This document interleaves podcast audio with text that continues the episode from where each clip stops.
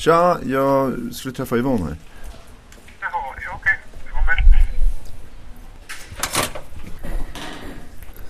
Sitter hon på sitt kontor eller? Jag befinner mig på härberget Grimman på Södermalm i Stockholm. Det är en ruggig dag i slutet av mars och kylan verkar kunna ta sig in under vilka kläder som helst. Jag är här för att prata med den biträdande enhetschefen Yvonne Erlandsson. Ja, men där är du. Ja då.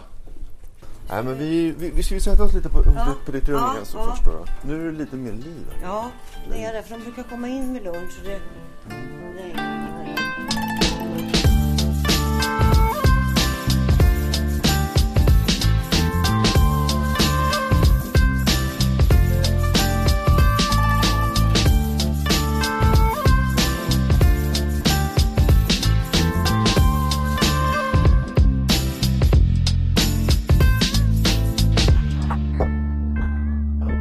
Välkomna till Situation Stockholm och hemlösheten. En poddserie i sex delar som handlar om tidningen Situation Stockholm som i år fyller 20 år samt deras försäljare, De hemlösa. Programmet är ett samarbete mellan Bauer Media Group och Situation Stockholm. Jag heter Robin Israelsson. Det här avsnittet handlar om vart man kan vända sig om man hamnar i någon form av utsatthet. Vad kan ett akutboende hjälpa till med? Vem är välkommen hos Frälsningsarmén? Och hur är det att leva som ett kärlekspar i hemlöshet? Men vi börjar som sagt på akutboendet Grimman där jag pratar med Yvonne. Om man kommer hit och knackar på eller ringer på här och så kan det vara fullt liksom här då? Vi har någonting som heter tak över huvudgarantin i Stockholm. Att alla Stockholms medborgare är garanterade en sovplats fram till klockan 24.00. Men kommer de och ringer på här på Grimman och det är fullt, då ber vi dem komma in och vänta i, i vårt mellanrum där. Och så ringer vi till hemlöshetsmottagningen då och de kommer de in i, system, i stadens alla system och kan se vem personen är och om den har någon kontakt och sådär. Även fast den inte har någon kontakt så får den bokning en natt någonstans. För hemlöshetsmottagningen har kontakt med alla akutboende på jourtid. Så att då försöker de ordna en plats. Och eh, mig vetligen har de lyckats ordna det varje natt. Så att den här tak över huvudet-garantin fungerar skulle du säga? Ja, det jag känner till fungerar den och jag vet att eh, ibland så, så finns det platser men, och ibland så är det ett högt tryck för hemlöshetsmottagningen att eh, placera alla någonstans för natten. Men mig vetligen så har vi upprätthållit tak över huvudgarantin. Men då kan man stå här och så, så säger du så här, men nu finns det en plats liksom i Hässelby. Då måste man ta sig typ dit om det finns nu ett härbärge i Hässelby.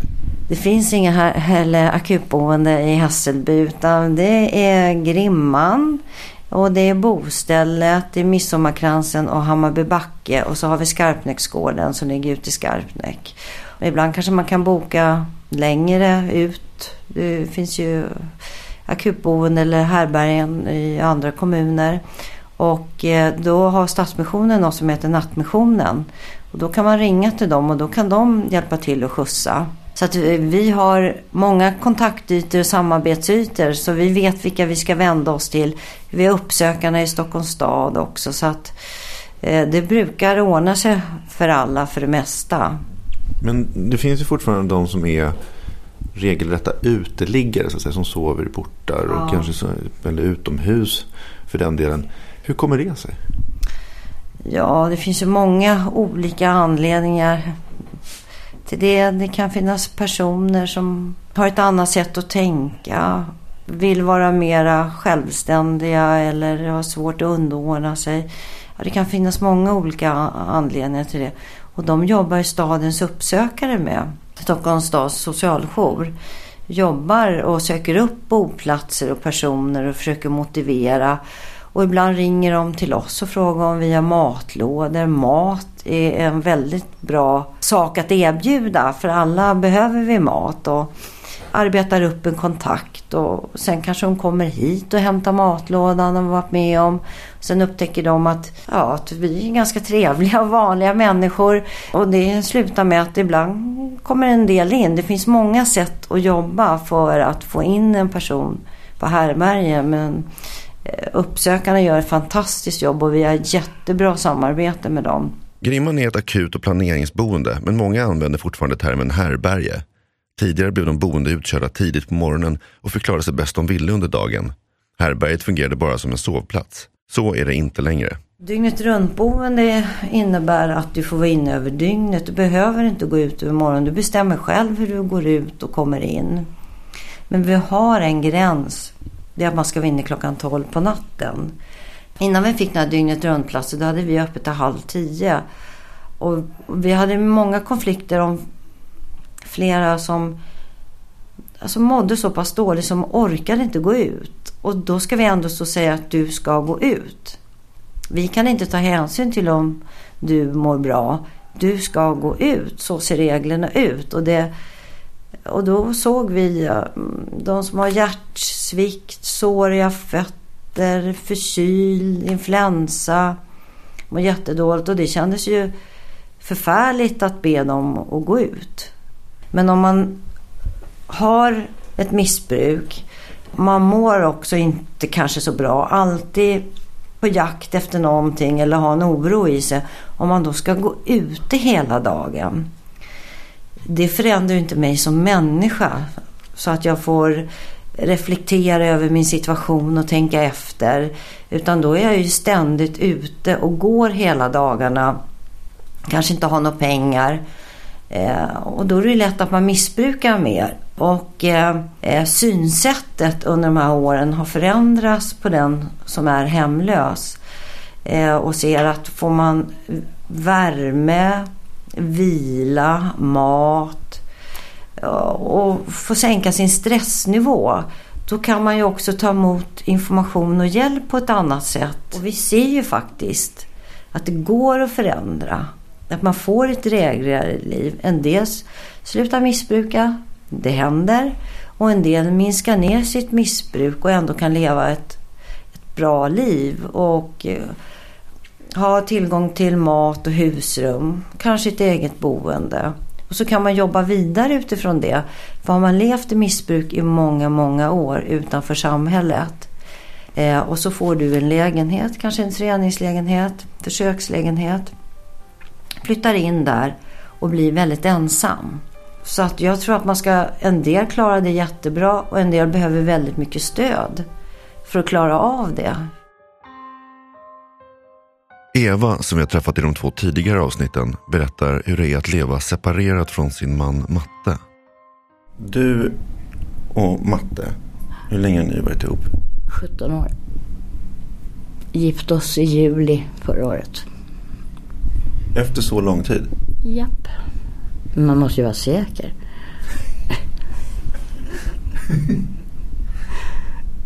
Vad, jag tänker mycket på det eh, hemlösa som är hemlösa i par och liksom tillsammans. Vad, vad finns det för... Finns det enbart styrkor med det? vi, I och för sig, vi har varandra. Det är mer än vad många har. Men som det ser ut i Stockholm så är det så väldigt dåligt med parboende. Så att nu bor vi ju, jag bor på ett ställe som heter Bostället och han bor på Grimman. Och så står vi i kö på parboende. Grimman till exempel, dit bredvid, de har tre till fyra parboenden. Så att, eh, och de är fulla nu. Så att vi står på kö. Men det är jättedåligt med parboenden för hemlösa. Du skulle såklart vilja bo med matte? Ja, givetvis. Vi har ju liksom inte varit ifrån varandra en dag under de åren vi har varit ihop. Det är en trygghet man har varandra och sen så...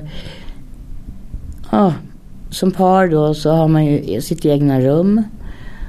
Man behöver inte umgås med sådana som man inte vill umgås med. För det är ju mycket missbruk, mycket fylla, mycket heroinister och sånt på akuthärbärgen. För det måste ju finnas platser för dem också. Men då är det jättejobbigt till exempel att vara ensam kille på ett sånt härbärge. Det är jobbigt på tjejhärbärgen också. Vi, som helt nyligen var vi ett kanongäng inne. Sen räcker det med att det kommer in en människa och vänder upp och ner på hela stället. Och då blir det liksom oro hos alla. Är du orolig för matte ibland? Jag är orolig för att jag vet ju att han inte mår bra och sen han sover ju inget bra. För han drar ut sin madrass i korridoren, som många andra också. För folk där inne de tar inte hänsyn, de kommer in på nätter och allting sånt där. De tar inte hänsyn till någon annan. Det är, många, många kan, vet inget annat liv. Så de, de har aldrig behövt ta hänsyn. Och han är van vid att kunna sova sina timmar och ligga och läsa i lugn och ro och inte bli väckt av att någon sitter och sjunger på natten eller sådana grejer. Så det är klart, och se, jag ser ju att han mår dåligt. Han, nu har jag en kille där inne som han kan snacka med, en gammal jobbarkompis. Som hamnat i samma situation. Men innan dess då, han vantrivdes nog överjävligt. Hur uh, umgås ni nu då på dagarna? Ses ni sådär? Ja, träffas varje dag. Så vi går ut på morgnarna. Jag säljer ju situationen börjar med vid sjutiden på morgonen. Då umgås vi fram till lunch. Och så träffas vi på eftermiddagen. Säljer han Situation Stockholm också? Nej, han är inte den typen. Det var som när han skulle börja sälja Situation Stockholm. Då var det kom och köp en hemlös. I och för sig, folk tyckte det var roligt så de köpte det. Så de köpte en tidning av honom. Men han är inte den typen. Han är mera blyg. Alltså vi är alltid glada om någon får flytta här. Yvonne Erlandsson på Grimman igen. Och visst kan man eh, tycka att det är lite tråkigt också om man tycker att någon är, eller de flesta här är ju väldigt trevliga, roliga. Och det är många när man flyttar som kommer hälsa på de vill berätta hur det går och hur de har det. Och, så på något sätt, för en del får vi reda på hur det går och att det har gått bra. Och för en del får vi aldrig reda på och då tar vi för givet att då har det gått bra. Så att eh, visst kan det kännas lite sorgligt men vi är ändå glada för att de får flytta. Det, för det är, våran, det är ett av våra mål att de ska flytta härifrån. Så det är vi glada för faktiskt.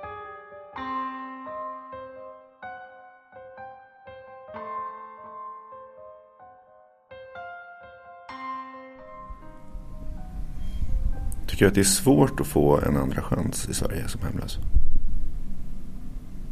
Ja, nu i början tyckte jag det. När vi bodde i tunneln.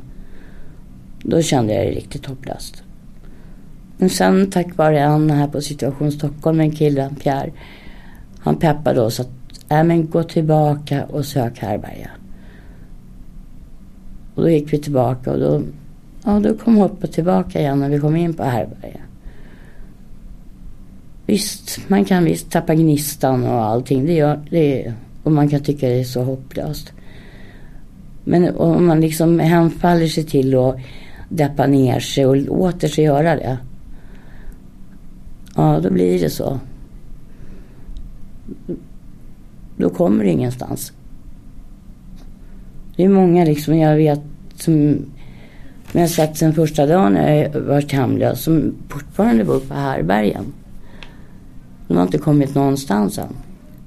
Sen vet jag de som har fått eh, en kille som vi bodde ihop med. Han har haft två försökslägenheter på ett år. Och ändå kom tillbaka till härbergen. Vad beror det på då? Han var inte mogen. Och sen så då när han eh, ja, fick sin lägenhet då, då tänkte jag, det gör väl ingenting, jag drar ett par bira här. Och, men då finns det alltid boendestödjare som kan titta in titt som tätt.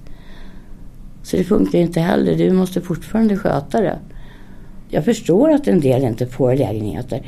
De kan till exempel inte göra ordning en toalett efter sig. Inte ett duschrum. De kan inte plocka undan mat efter sig.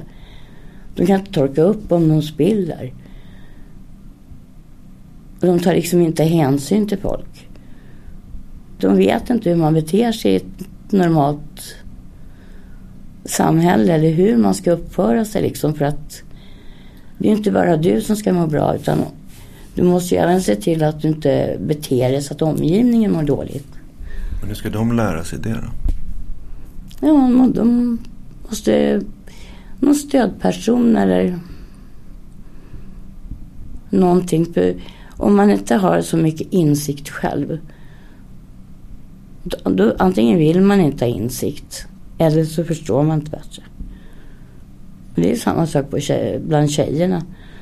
En del tjejer, man förstår att inte de har eget boende. För de kan liksom inte, de kan knappt sköta sig själva.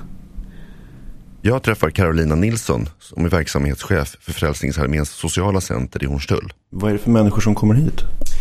Eh, Det är väldigt många olika människor. Det är människor som lever i hemlöshet, kanske har missbruksproblematik eller är ensamma, dåligt ekonomiskt eller bara tycker om att vara i den här gemenskapen. Får vem som helst, får jag komma hit och sätta mig? Ja, vem som helst får komma hit. Mm. Vi har ingen kontroll i dörren. Hur fungerar eran, hur mycket interagerar ni med de som är här så att säga? Det blir väldigt olika. Vi jobbar ju så att eh, det är den som kommer hit som ska tala om vad den vill ha hjälp med. Sen är det ju så att ser vi vi kan säga så här att om någon kommer hit och vi ser att den är jättesmutsig, den behöver nya kläder, duscha allting, men den ber om hjälp med ett plåster på tummen. Så är det i första hand plåstret på tummen som man får. De får själva formulera sina problem och det de vill ha hjälp med. Men sedan så säger man givetvis också att ja, varsågod, plåster på tummen. Men du, du vet om att vi erbjuder kläder, dusch och mat. Så du säger till när du behöver det. Och sen försöker man skapa en relation så att de får förtroende. Och förhoppningsvis så vågar de då presentera mer av sina problem. Men om det kommer hit en person som känner att nu vill jag försöka sluta med mitt missbruk. Kan ni på något sätt hjälpa dem då? Mm. Då tar vi in dem för samtal man får prata och kolla vad exakt är det de vill. För det kan ju vara lite olika. Har de någon plan på hur de skulle vilja sluta? Är det behandlingshem de vill söka eller men vad har de provat tidigare? För många har ju redan försökt många gånger tidigare. Så vad är det de vill ha hjälp med? Och sen blir det ofta en kontakt med socialtjänsten. För det är oftast behandlingshem de vill ha och behandlingshem måste beviljas via socialtjänsten. Och då får man vara hjälp i kontakt med socialtjänsten. Kanske måste hjälpa till och se till att de kommer in på en avgiftning. För man måste vara eh, drogfri och preparatfri när man går in på behandlingshemmet. Så då blir det ju en resa och då gäller det att försöka finnas där och motivera så att de klarar hela vägen. Jag frågar Carolina hur samarbetet mellan socialen och Frälsningsarmén ser ut. Under alla år så har vi, ska vi vara ett komplement till samhället, så har det ju sagts genom alla år. Och det har vi ju varit också. Ibland så har det varit av godo, att man inte behöver ta mer än ett visst måtts ansvar. Och ibland har man känt sig frustrerad för att man har velat göra mer. Nu har ju vi kompletterar vi på fler ställen och samhället efterfrågar oss på ett annat sätt. Och det är klart, det är smickrande och det är bra. Men vi ser ju också att det är fler människor som faller mellan stolarna. Det är stramare med social, ekonomiskt bistånd, socialbidrag. Och det är svårare att få behandlingshem. Fler ensamstående mammor som har kommit under senare år som inte har mat för dagen. Fler som inte får vård. Man får kortare behandlingstider. Så sådana saker ser vi också. Mm. Så du menar att läget förvärras? Både och. Alltså tittar man på, och det är det här som är så svårt att, att beskriva. Tittar man på Stockholms stad och de undersökningar så ser vi att hemlösheten har minskat med de åtgärder, så det är bra. Men behandlingshem är jättesvårt att få. Och sista gången vi hade någon kille som fick det så fick han tre veckor efter att ha supit i tre månader. Liksom det, och man säger att man vill inte lägga pengar på det för att det ger inga långvariga resultat. Och... Men ser du någon, någon ljusning vid horisonten? Men jag vet inte. Vi, vi, får väl se lite hur det vrider och vänder sig just nu. Framförallt så är det ju många socialsekreterare som, som ställer sig upp och säger att det här är inte okej. Okay. Det funkar inte att jobba i den här arbetsmiljön och det skulle kunna vara början på en vändning. Ja, nu har jag ju varit borta några år från just gatan. För nu, nu håller jag på med ungdomar och skolan. Men tidigare då kunde jag se nya ansikten. Var det någon som är försvunnen idag? Är det någon som är sjuk? Är det någon som har dött? Är det någon som... Varför fattas någon? Polisman Mulle Lindberg. Det är ju, man har ju en viss koll på närvaron där. Är det en, en bänk och ett fyllegäng, då vet man ju vilka som sitter där. Och då lägger man ju märke till om det är någon som kommer dit som är ny. Vad är den nya personens roll för någonting? Kommer de dit med droger? Har de pengar? Har de en bostad som de andra drar nytta av? Och att de blir utnyttjade? Eller vad är det för funktion den här nya har? Och då lär man känna dem också. Och då slipper man i princip alltid, då slipper man hålla på och bråka med folk. Utan man kan prata med dem som att man nästan pratar med gamla bekanta fast under helt andra former. Men hur håller du, kan du hålla dig distanserad till dem även om du får en relation till dem så att säga? Ja, det kan man ju. De vet ju vad jag jobbar med och de, alltså roll, rollerna, de är besatta och klara. De är ganska besatta och klara. Och eh, det är ju inte så att jag gå hem till dem och är kompis på det sättet. Men att jag kan ju märka att de kan ju vilja prata om en sak. Att det är något som har hänt i deras liv, någonting de vill ha hjälp med. Eh, och det kan ju vara allt möjligt. De vill ha hjälp av någon som finns utanför den gruppen de sitter med. Och då kanske de kommer till mig för att det går att prata med mig. Jag kan försöka lösa grejer och eh, jag tar mig verkligen tid för att försöka göra det. Och det tror jag att de märker efter ett tag. Och då kan det ju komma Ja, ena gången kommer det frågor om, om de kan få hjälp med någonting. Nästa gång kanske de säger någonting som kan vara bra information för mig. Det är inte det syfte som jag har haft men oftast är det så att då, då, då pratar de om allt möjligt. Och en del stannar ju mellan eh, dem och mig. Men en del andra grejer eh, har ju faktiskt varit till hjälp i många saker också. Här, har, här sitter vi utanför härberget då. Härberget öppnar om två timmar. John Arthur som vi träffade i förra avsnittet berättar om hur det var när han bodde på härbergen. Här försöker jag beskriva eh, En dag. Ja, nej men bara liksom en situation. Två timmar får vi sitta ute med vår kasse. Eller hela dagen får vi springa ute med vår kasse. Tills härberget öppnar va. Och så här är det en timme kvar. Han har sin IKEA-kasse där. Och då är ni redan framme vid härberget. Ja, det här är ovanför härberget. Men ingen idé att gå ner dit förrän det börjar närma sig. Nu går han ner dit och ska sätta sig i slussen in till härberget. Här är slussen, väntsalen.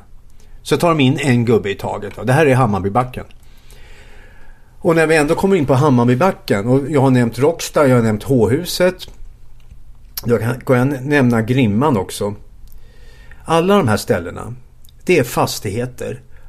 Om någon skulle köpa de här fastigheterna så skulle ingen skulle vilja bo i dem. För de är så jävla ruttna och mögliga och då, i dåligt skick. Rockstad fick de ju riva nu. Hammarbybacken, alltså det är, golvet är helt ruttet alltså.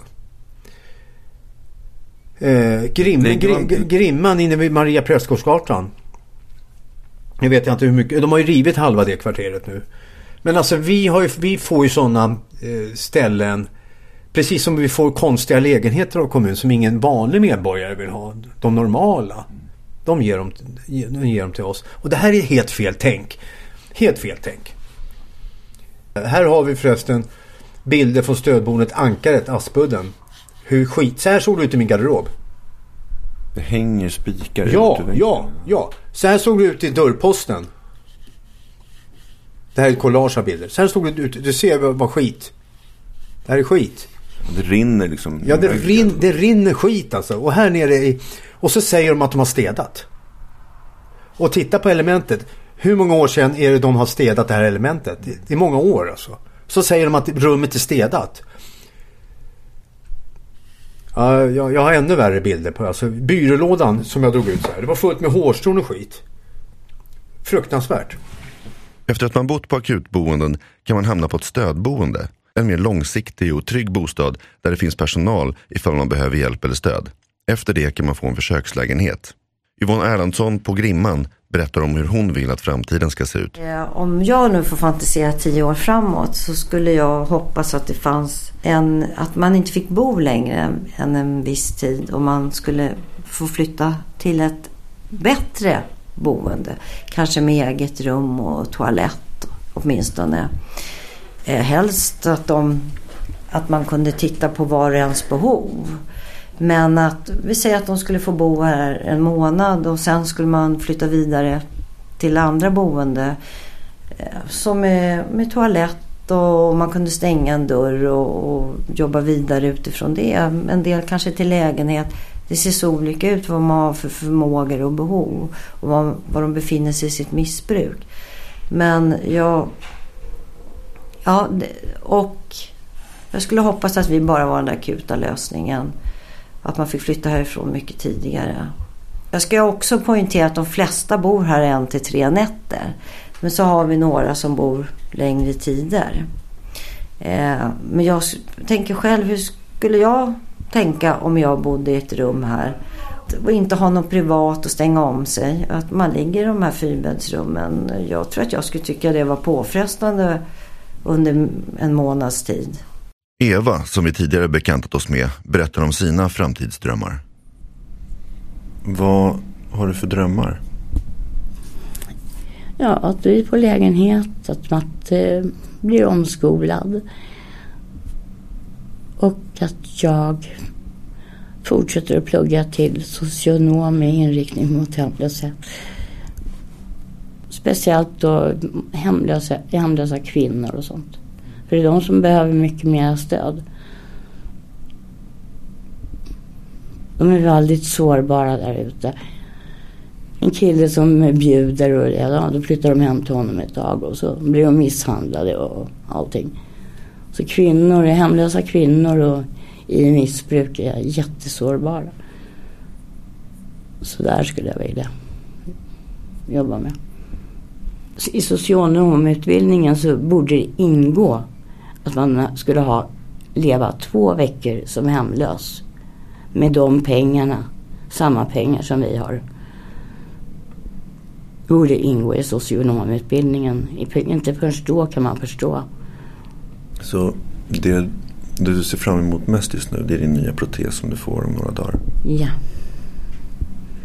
Eh, och sen parboende. Och sen ja, komma igång. På ett eller annat sätt så kommer man igång. Även om det tar ett halvår, ett år eller två år. Men igång ska vi. Då vet du fan på att inte vara hemlös så länge till. Yes. Ska vi inte vara.